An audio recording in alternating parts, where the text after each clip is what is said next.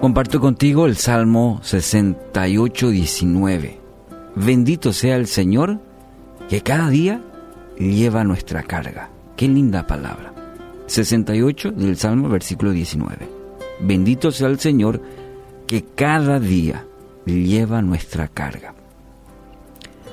Un creyente estaba muy abrumado por, por un problema muy difícil y estaba poniendo a su fe a prueba. En cierta ocasión llega a la casa con un paquete para su esposa.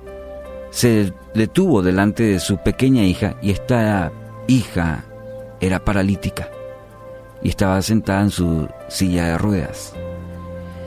Le pregunta, ¿dónde está tu mamá? Arriba, contestó la niña. Ah, ok, entonces voy a subir a llevarle este paquete, le dijo el padre. Papá, déjame llevárselo. Pero hija, ya sabes que no, no puedes caminar. Con una sonrisa, la niña contestó, es cierto, papá, pero dame el paquete y tú me llevas. Entonces el padre comprendió que debía tener la misma actitud para con Dios. Si nos dejamos llevar por Jesucristo, al mismo tiempo Él llevará también nuestras cargas y sentiremos menos peso. Amigos, el Señor quiere que aprendamos a entregarle nuestras cargas. Usted no tiene por qué llevarlas solo.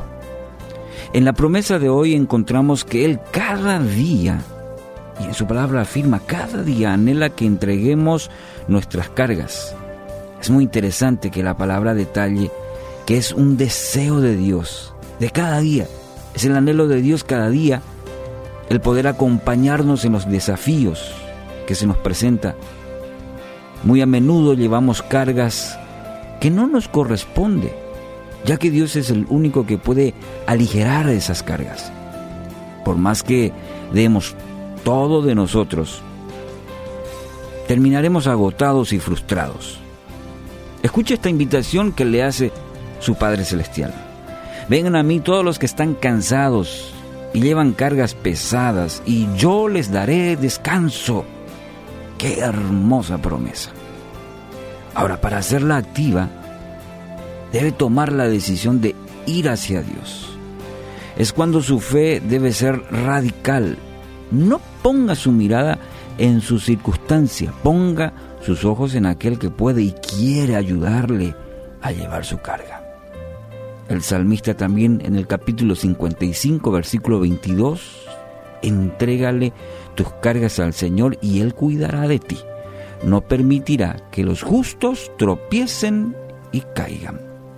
Hoy experimente descanso y paz al saber que Dios lo toma en sus brazos y cuida de usted.